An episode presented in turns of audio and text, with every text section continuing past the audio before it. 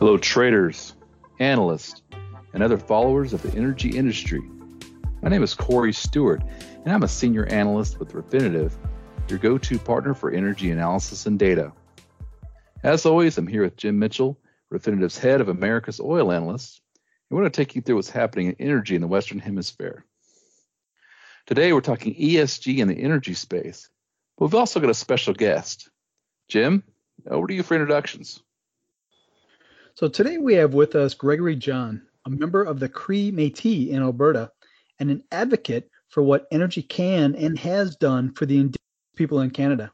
Gregory, do indigenous people in Canada want oil and gas development? Well, certainly, uh, you know, given my experience, I've, I've had uh, quite the career where I've been able to work on some of the most critical infrastructure projects in Canada, including Keystone XL, uh, the Trans Mountain Pipeline expansion, Coastal GasLink, and uh, my career has been focused on on having these conversations with First Nations, Métis, and, and other Indigenous groups in Canada around what energy can mean uh, to each community.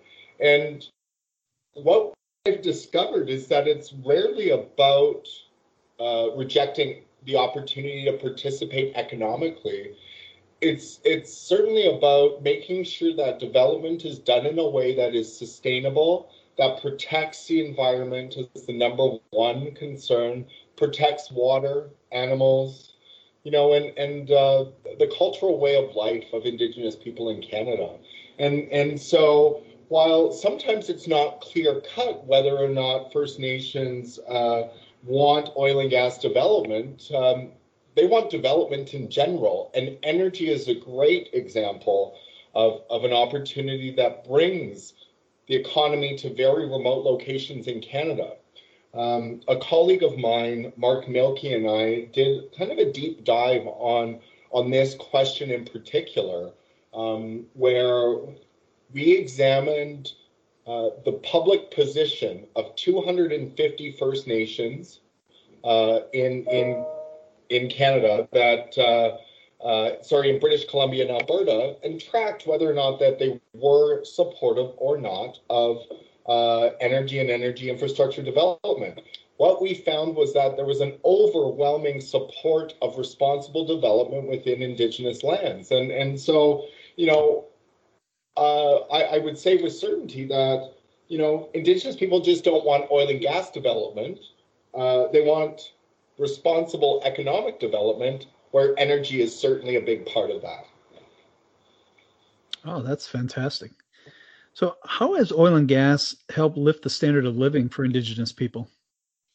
Sure. Well, uh, you know, I, I think uh, kind of going back to some of the numbers here, you know, there are 250 First Nations in British Columbia and Alberta, and many of them are in very remote communities. You know, just as uh, I, I, did live in Los Angeles for a few years, and and you know, uh, Alberta is 60% bigger than California in terms of landmass, and and so, but with only four and a half million people. So when we take a look at what remoteness means to some of these communities, we're talking very remote. Now, uh, most of these pipelines and, and, infrastructure projects, but also a lot of uh, oil production happens in remote communities. Now, my favorite example is the Fort McKay First Nation that was uh, uh, uh, that is near Fort McMurray in northern Alberta. Uh, I had the opportunity to speak with Chief Jim Boucher about um, uh, what what uh, Fort McKay was pre oil sands development and what it is now. And in 1960, uh, he said that the community had no running water, no electricity, no road access. And now it is one of the richest, most well off First Nations in Canada because of oil and gas development. And this is one was once again a very remote community that just happened to be on a natural resource like uh, Canada's oil sands. Now, um, another uh, important point here is that there's a, a, total commitment by oil and gas companies in Canada to work with Indigenous uh, owned businesses uh, as a part of hiring local and ensuring the benefits that come from these types of development stay in community. Uh, last year, Suncor, Canada's largest um, um, oil company, uh, did almost a billion dollars worth of work with First Nations owned businesses. To put that into comparison, the government of Canada did $95 million worth of procurement with Indigenous owned businesses. So when we take a look at pure opportunity to work in this sector and the economic benefits that result of it, there's nothing in comparison that that would you know uh, provide these types of economic opportunities in the size and financial benefit that the energy industry does here in Canada. Wow, that is great insight. So, Canadian oil companies have the highest of ESG standards in the world. It occurred to me, perhaps this is because they adhere to federal, provincial, and indigenous rules. Can you tell our listeners how the oil companies consult with indigenous leaders on matters of the environment? Absolutely. So, there is a legal standard called the duty to consult and accommodate that was developed um, uh, you, know, many years ago that required the federal government to uh, work with uh, Indigenous communities when any potential development was in their area that could potentially affect uh, these communities. And it is the bar is very low when it comes to determining whether or not an impact could affect a community. Now, that impact could sim- like uh, could be uh, literally a land disturbance, whether or not development hap- happens on indigenous land, but it also can be in proximity to a community. For example, um, a, a uh, if a river downstream of a project crosses into First Nations territory, then consultation must occur. Now, what consultation means in practice is having a discussion on what this development will have, not only on the land and the environment, but on the cultural well being of Indigenous communities. So it, it's a full examination of socioeconomic impact, environmental impact, cultural impact. And, and uh, taking a look at whether or not cultural sites will be disturbed is one of the largest uh, components of kind of the, these, these studies. All of this pre-work that has to be done with communities often takes between five to eight years to complete in a way that satisfies this, this legal standard of the duty to consult. And, and this forms a huge foundational, um, uh, a, a, huge foundation of what um, working with indigenous communities and, and uh, looks like in energy.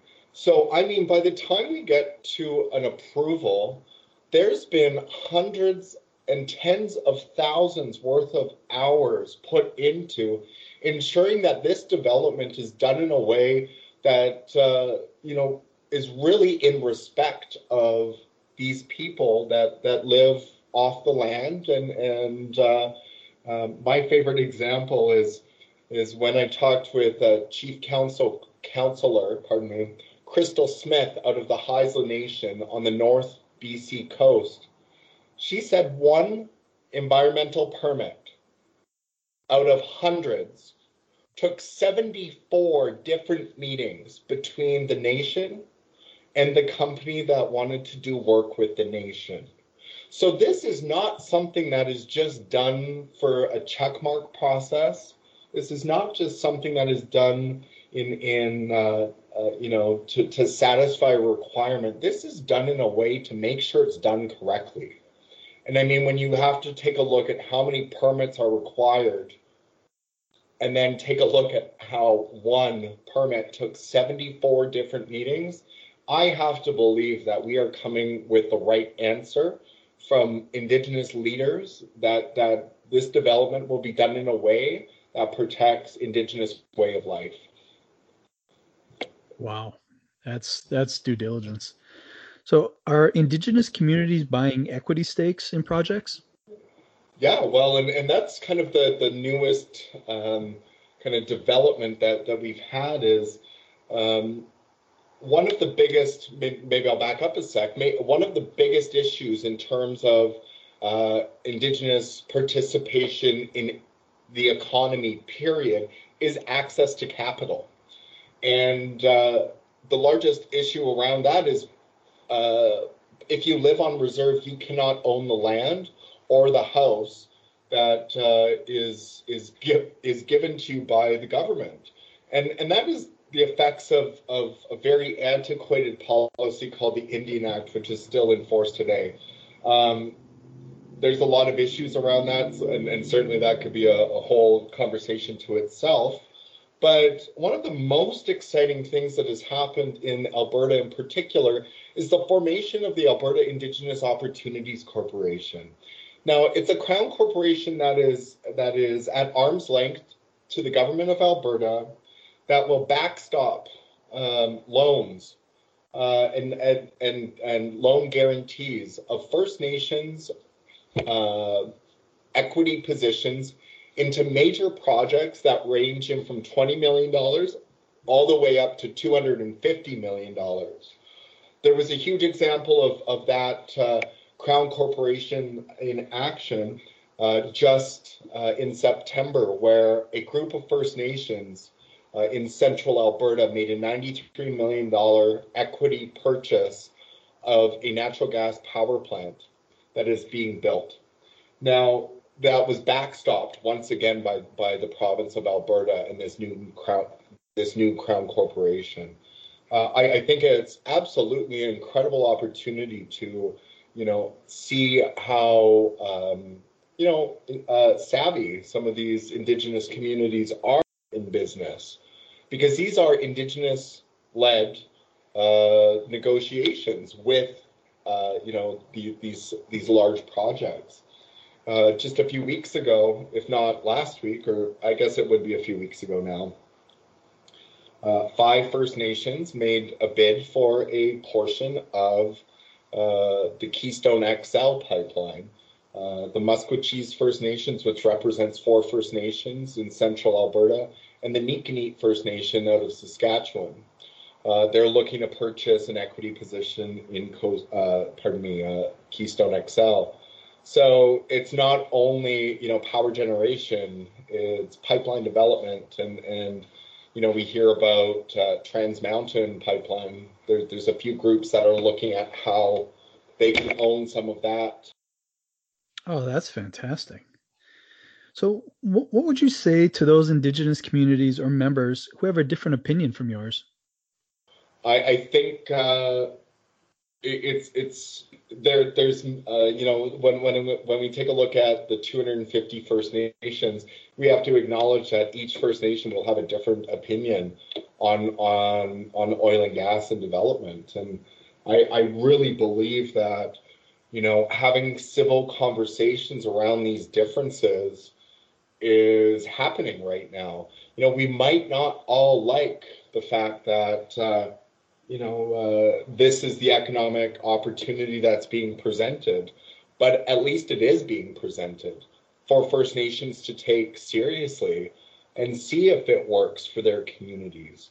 I, I think that that is such an empowering uh, position to be in to make a decision whether or not uh, this works. Uh, I'm only one person, and and you know I've had the experience, which allows me to speak my own experience only and I mean, with 250 First Nations in Western Canada, you know, uh, I'm, I, I appreciate that Canada's having discussions with this kind of diversity at the table.